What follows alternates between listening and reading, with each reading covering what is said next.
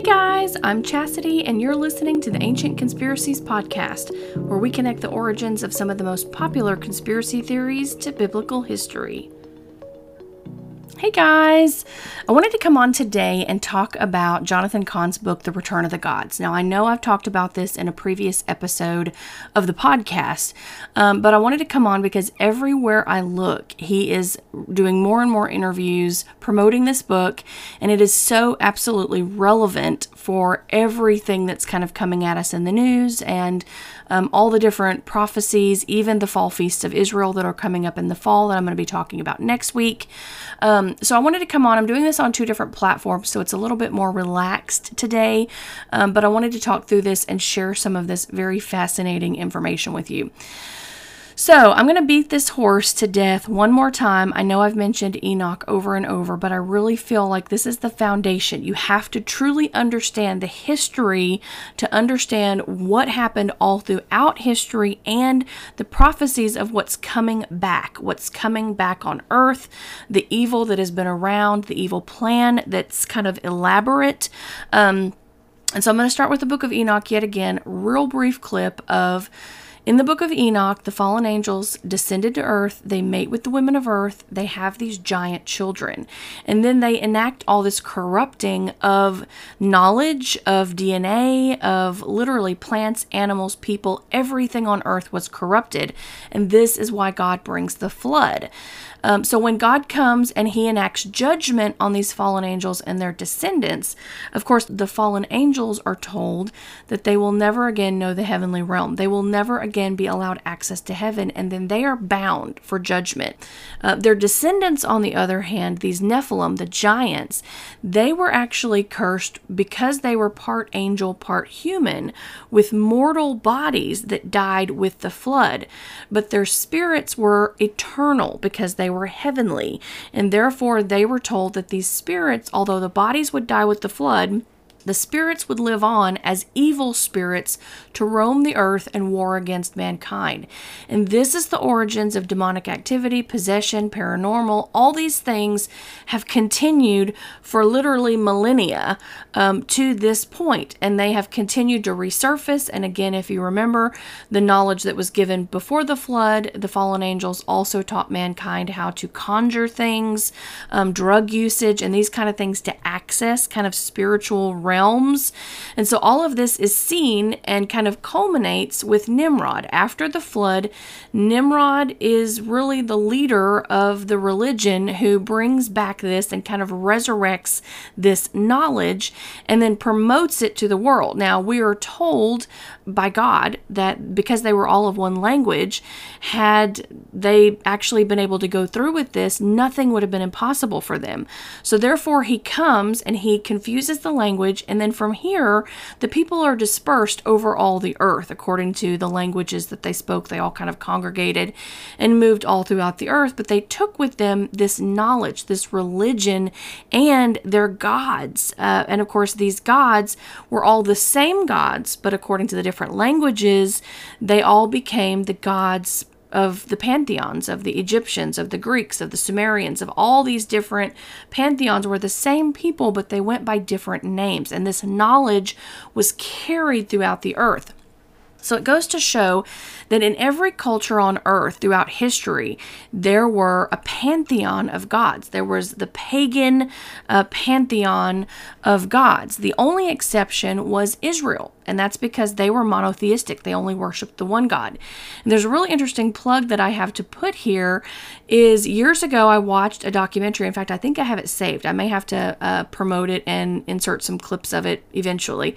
But it was a connection to Moses being the potential brother of the Egyptian pharaoh Akhenaten. Now, if you remember, all the pharaohs throughout Egyptian history worshiped the pantheon. Akhenaten was the only uh, Egyptian pharaoh who promoted a monotheistic religion, the worship of the sun, which I always think of as a play off of the Son of God. But he was worshiping the sun. Maybe he had it confused in his mind and he was hearing of the sun or the Messiah or something along those lines. I don't know what was spoken about in his day at that time, um, but I always, that's always kind of what comes to mind my mind. So, um, the history, according to this documentary, seems to line up uh, with the right time frame of Moses, who remember was raised Egyptian being in the potential time frame of King Akhenaten.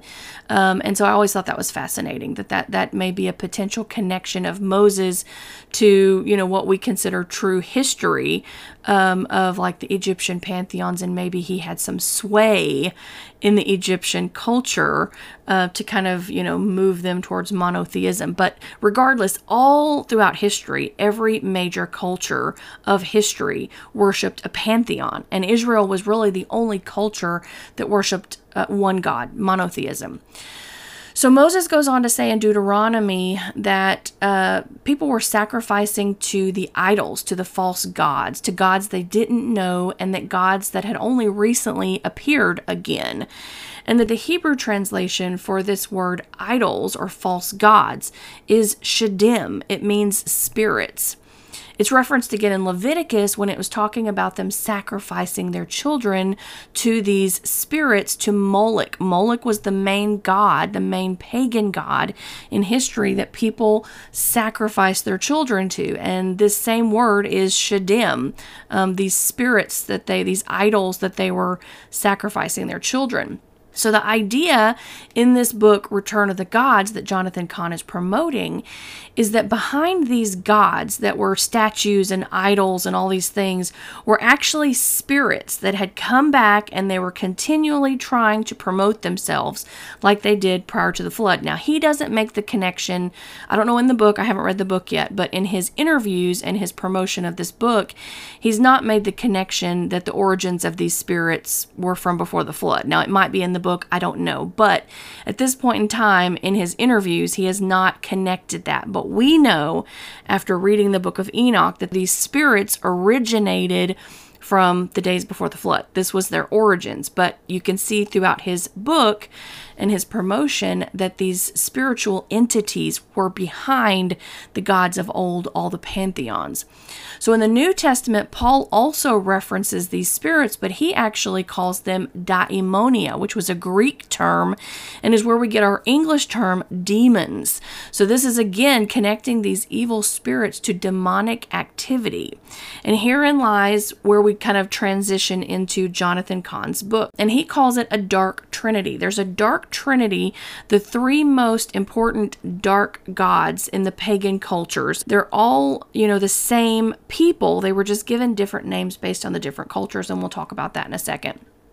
So, as people turned away, as these cultures turned away from God, they actually turned to these other gods. You know, it's kind of like you, if you have an empty vessel, it has to be filled by something. And there's always a trinity of these gods in every culture. And again, I'm going to beat another dead horse. I've said this several times and I'm going to say it again. Everything that God has, Satan has a counterfeit. And this is exactly where you see it again. The trinity of God, Satan has his own counterfeit. And this is typically those top three gods in every pagan culture. This was called what Jonathan Cahn calls the dark trinity. And with these gods came possession. So they're oracles and they're spiritual leaders of these pagan cultures cultures, in many cases exhibited qualities of possession, like foaming at the mouth and violently shaking, in their attempts to kind of access and glean information from these gods.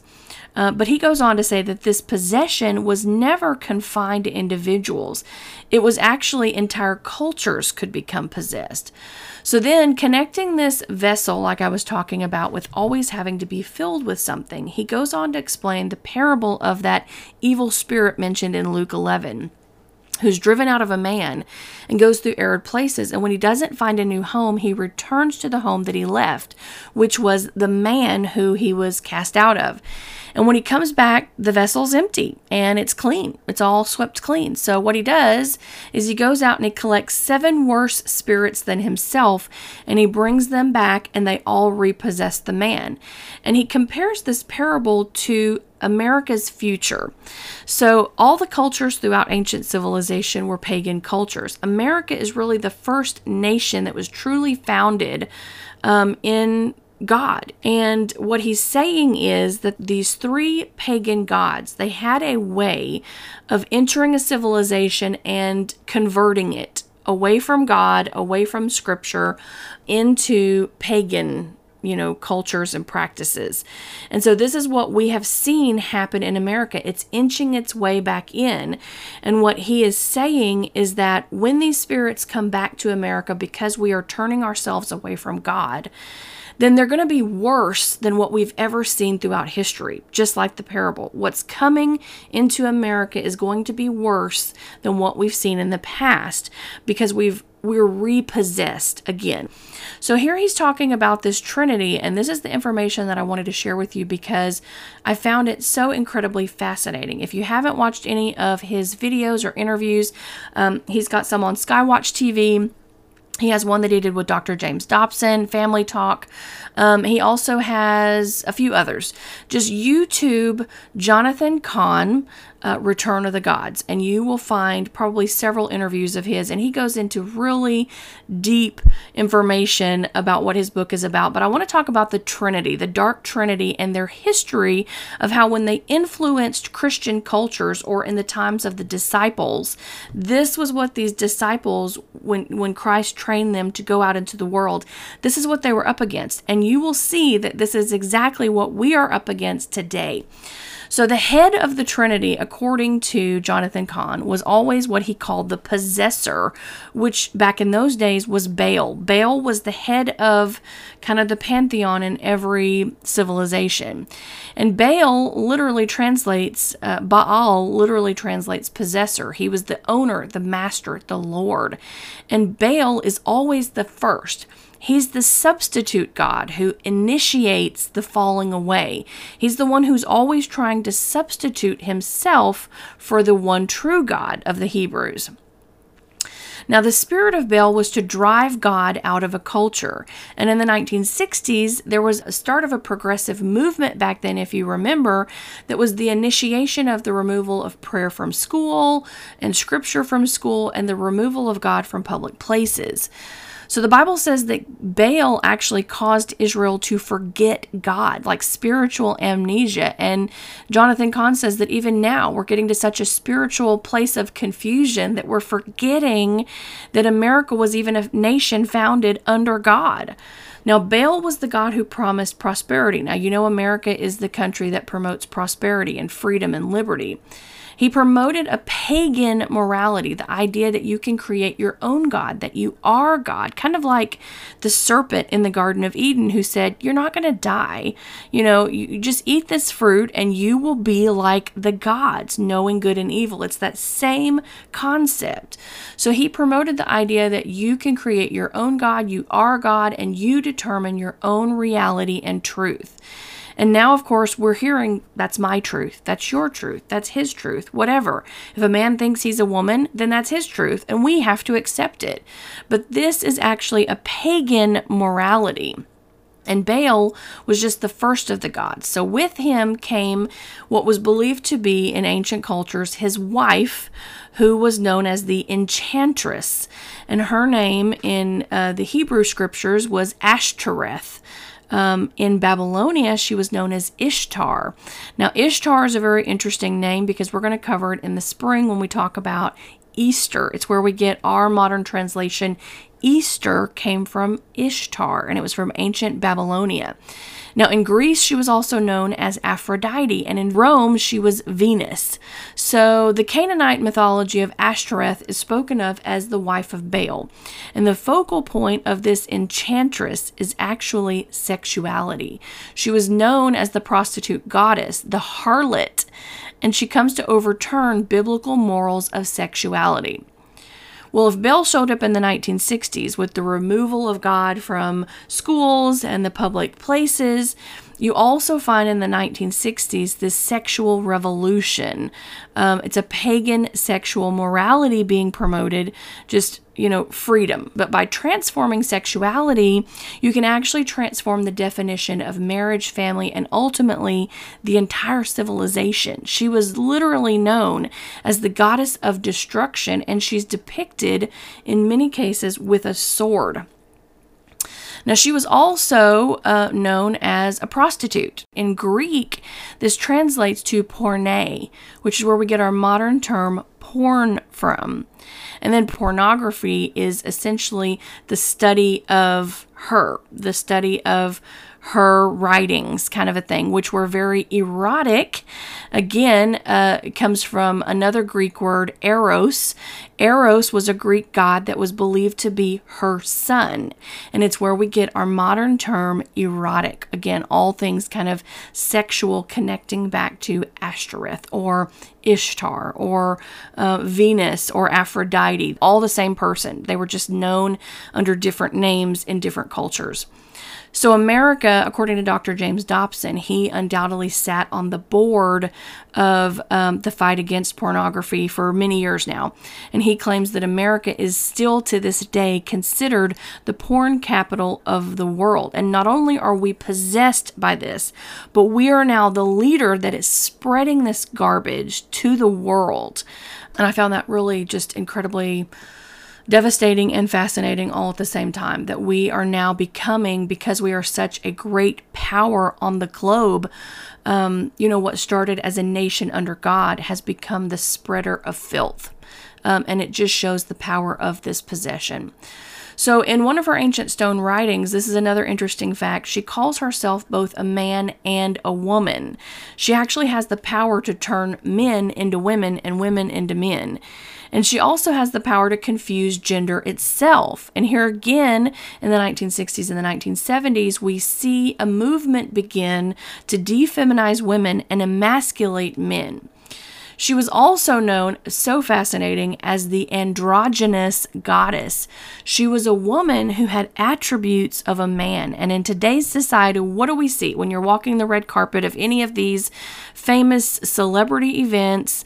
Um, you see men in dresses you know, or women who are very masculine, wearing a suit, wearing short haircuts. You're seeing this uh, blurring of the lines of gender identity.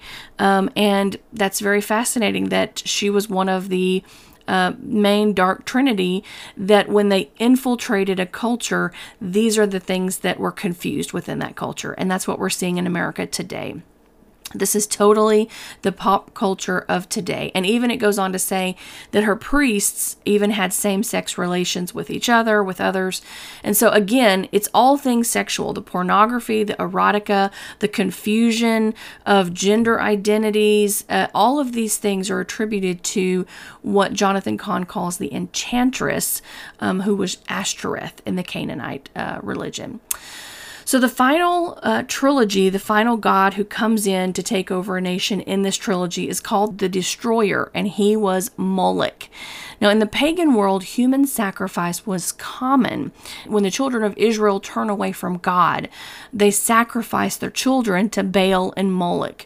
Now, I don't know if any of you remember way back in the day when Alex Jones was first getting started. Now, I'm not a huge Alex Jones fan. Let me put that plug in here. But when he was getting started, I had obtained a copy of one of his videos where he became famous because he infiltrated the Bohemian Grove. Do you guys remember that? Um, the Bohemian Grove is out in California, and it was believed at the time, and I hope I get this right, that some of the world's most elite, especially presidents, the Bushes were really known to be there, maybe the Clintons, but definitely the Bushes. It was kind of known as um, kind of a man's uh, gathering where the men would come every year or so many years and there was undoubtedly a large statue of Moloch. And Alex Jones was put on the map because he infiltrated the Bohemian Grove, somehow snuck onto the property, and recorded a ceremony that was happening in pitch black with this huge, like, owl type figure lit up that was Moloch, and they were worshiping. They were all in these cloaks, these white cloaks that reminded me of like the KKK and they were doing this ceremony, this kind of spiritual, evil, religious ceremony, and he recorded it. So every time I hear Moloch, I always think of it's all the way through modern times when Alex Jones infiltrated the Bohemian Grove. If you guys have never heard of that, go look it up. You can YouTube Alex Jones Bohemian Grove, and you will find some of the footage of um, that infiltration. But as you can see, as a culture starts being taken over by these spirits, we see these things even in modern days. These were not just gods of the ancient pagan days, these are gods that have returned and will continue to return and manifest even in today's date. So basically, the only thing that can stop um, these pagan cultures from offering up their children as sacrifice is the gospel. Now, I don't know if you're familiar, but the Christians, Christianity, what came out of the teachings of Christ were the ones who came in and found the original orphanages. We were the ones that founded the orphanages, the hospitals, the home for the elderly, because in pagan cultures, if you couldn't afford to feed your children, you pretty much kicked them out of your home. You abandoned them. Uh, you sacrificed them to sexual immorality, to starvation, or to death. Um, that is how harsh and evil these pagan cultures were. Children, the weak, uh, were not seen in a light of respect or reverence. They were cast aside, they were left to starve, um, they were sacrificed for money or literally on an altar um, to a god somewhere in return for something. Uh, but in, in America, what are we seeing today? We see the same sacrifice of children once again commonly offered to the public. Um, of course, today we're not putting children on statues and burning them to death. Um, it's known as abortion. But the only difference between the pagan history and today is that back then they killed thousands of children. Today we kill millions. And not only that, but what about our classrooms? We're opening our children up in school to a reprobate mind. Transgenderism is being touted as story time. And there's cartoons about demons and witches and vampires. And we're allowing our children children to be subtly influenced and desensitized to evil and the occult. It's a very, very scary thing, but this is the direction our country is heading. Um, everything is becoming more open, more accepted, more desensitized. And this is this is part of the plan. This has been the plan same storybook, same playbook. They repeat the same thing over and over, and yet we just see it over and over throughout history. Once you have the pattern, it just continues and you continue to see it resurrect and come back again and come back again and come back again. But this is why God hated these other gods.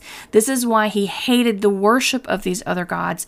And he begged and pleaded and commanded that his children, his followers, did not worship these other gods because this is uh, what they were, you know, infiltrated to do to do these evil pagan practices that are really purely evil. And then that leads me into the next topic that I wanted to cover today, which was the fall feast of Israel. So I'm seeing lots of videos talking about things coming in the fall, um, talking about the parable of the virgins. I've heard this from numerous platforms in the last few days, uh, this parable of the virgins. And what's interesting is I recorded my podcast information for next week already a couple of days ago.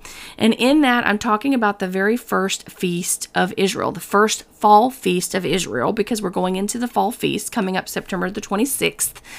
And in that, there was the parable of the virgins and how that connects to this first fall feast. So, for those of you that haven't ever studied the fall feast of Israel, it's very interesting. It's not just for the Jews or for uh, the Israelites. Okay, it was not just for them.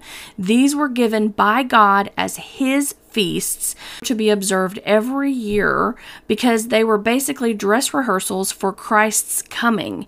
So it's widely believed that Christ fulfilled the spring feast in his first coming. He died on Passover at the exact same time that the Passover lamb was being slain. That's the time that Christ died. Then he was buried on unleavened bread, and then he rose again three days later, the same time when the Hebrews or Jews celebrate the first first fruits, and he was given as the offering to God uh, for the sins of the world. So he fulfilled the spring feast with his first coming, and it's widely believed that he will fulfill the fall feast when he comes again. And so we are all anxiously awaiting his second return. And guess what? If he's going to come and fulfill these fall feasts, then we need to be aware of what happens on these fall feasts traditionally that God commanded them to observe year after year so that they would be at the right place at the right time when he comes back. So I'm going to briefly go through these feasts really quickly just to touch on them. I'm going to go heavily in depth in my next three podcasts to really give you the full picture and magnitude of um, the impact of these and what we have to look forward to. This are what's going to happen on the days that He returns and raptures His church, and then God pours His wrath out, and then we are find ourselves in heaven in our heavenly homes on the day of tabernacles, Sukkot. So Yom Teruah is the first feast that kicks off the fall feast, and it's actually known as the Feast of Trumpets. Now, all throughout Scripture, when Christ returns, he returns with trumpets. So it makes sense that the Feast of Trumpets is the date that he returns to earth and raptures his church. Now, 10 days after Yom Teruah is Yom Kippur. Now, Yom Kippur is considered the date that the books are closed and the judgment is, is set. So it's believed that also on Yom Teruah, God opens the book and he's going through an account of everybody's history. Like, have you been good? Have you, you know, are you following him? Are you doing these things? And then you have 10 days to get yourself right, according to the Jews. Now, the Jews go by works, okay? We were told by Christ we don't go by works, we go by faith. But the Jews still go by works. So, according to them, this is the time where they should be really racking up their goodness like Santa Claus. You better get on his nice list because come Yom Kippur, the books are closed and your judgment is set, buddy. Um, and so that's what we see. Yom Kippur is the date that the judgment is set. Now, how that's prophetic for those of us as Christians and how this will be fulfilled when Christ returns is that it's believed that Christ will return and rapture his church. Those who are left behind have a period of time in which they need to make some serious decisions. Uh, do they believe God or are they just going to keep living in their ways? Because once that time is up, the judgment has been set. This is the judgment period, and you, the books are closed, and you will live in eternity in heaven or you will have an eternity in, in the fires of hell. So that's how that, that uh, uh, feast is fulfilled. And then the final feast is Sukkot, which is the Feast of Tabernacles. It's believed that this is when we will all experience our heavenly home with Christ. He will come, the earth will be made new.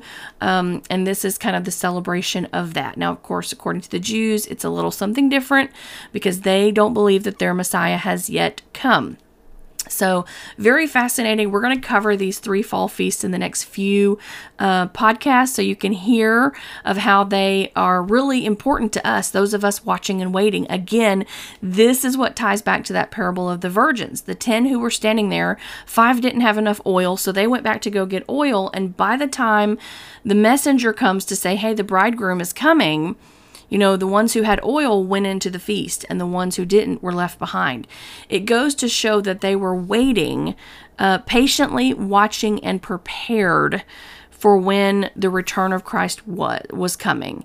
And for many modern day Christians, we are not taught uh, the feast of Israel. We're not taught those. We're taught, uh, you know, uh, Halloween, Christmas, Easter, we're kind of on a Christian calendar. We're not on the calendar of God, the Hebrew calendar, and we don't understand the depth of what these mean and why God put them in place for us to observe, for all of His children to observe, even those of us grafted in by Christ, to observe so that we were at the right place at the right time when He returns. That's the power.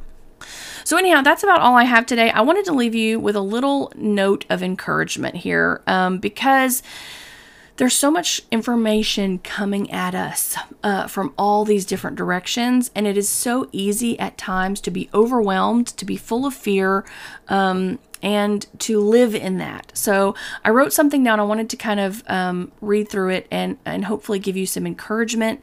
Uh, my podcast will never be a place where I am trying to promote fear tactics or propaganda. I'm trying to share uh, truth. I'm trying to share knowledge. I'm trying to share scripture. I try to keep everything grounded and anchored in truth and in the Bible. And so as we inch closer to things coming upon the earth, I wanted to encourage you to have faith and not to live in fear. Uh, for God has not given us a spirit of fear, but of power, love, and a sound mind. Now, I do believe in preparing as best we can, but I just want to tell you that if you put your faith in your preparations and in your protections, then those can easily be taken away. I mean, you talk about a fire, a flood, a tornado. I mean, who knows? But yes, prepare. Have your lamps filled with oil and be watching like the parable of the virgins. But our faith needs to be in God, and He needs to be our focus.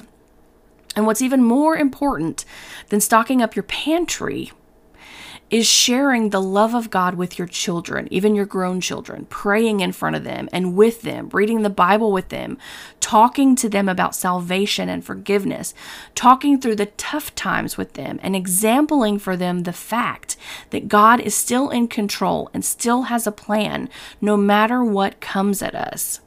These are the roots that we're going to have to lay down, even for ourselves, the anchor that we need to be held in truth as we continually are bombarded with information and really propaganda.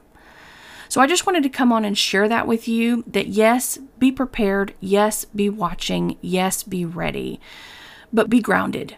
Be anchored in truth. Do not let fear control your decisions. Have faith that God has a plan. This was the plan from the beginning. We know the plan. We were given the plan. We were given the playbook. We know the outcome. So, as we see these things happen, rather than being afraid, we need to really be affirmed that everything we were told is coming is actually coming and yet we are going to be protected. We have a different future than those without hope. And so I hope that blesses you. I hope that kind of helps re anchor you, re cement you to reality. The reality is not all this propaganda. The reality is not all the fear of the things that are coming. The reality is that we have a future and a hope. Uh, the reality is that our Christ is coming back and he's coming back for us and for our children and for our family and we will once again be reunited with everyone that we love. We will get to know the saints that have gone before us. We will get to know Christ our Savior face to face. And that to me is so much more impactful on my spirit to pass on than anything fear related because that's not of God. So, anyhow, that's where I'm going to end it today. I just wanted to come on and share with you if you haven't already read Jonathan Cahn's book or heard any of his promotions of this book. It's incredible, it's fascinating, it's exactly relevant for what we're dealing with today. And also, be watching for these podcasts on the Feast of the Lord. They are also relevant. Now, again, we don't know the year when this will happen, but we know the feasts and the seasons. And that's what we're going into right now is the fall feast. So, anyhow, I hope that blesses you guys, and we'll talk to you next time. Bye.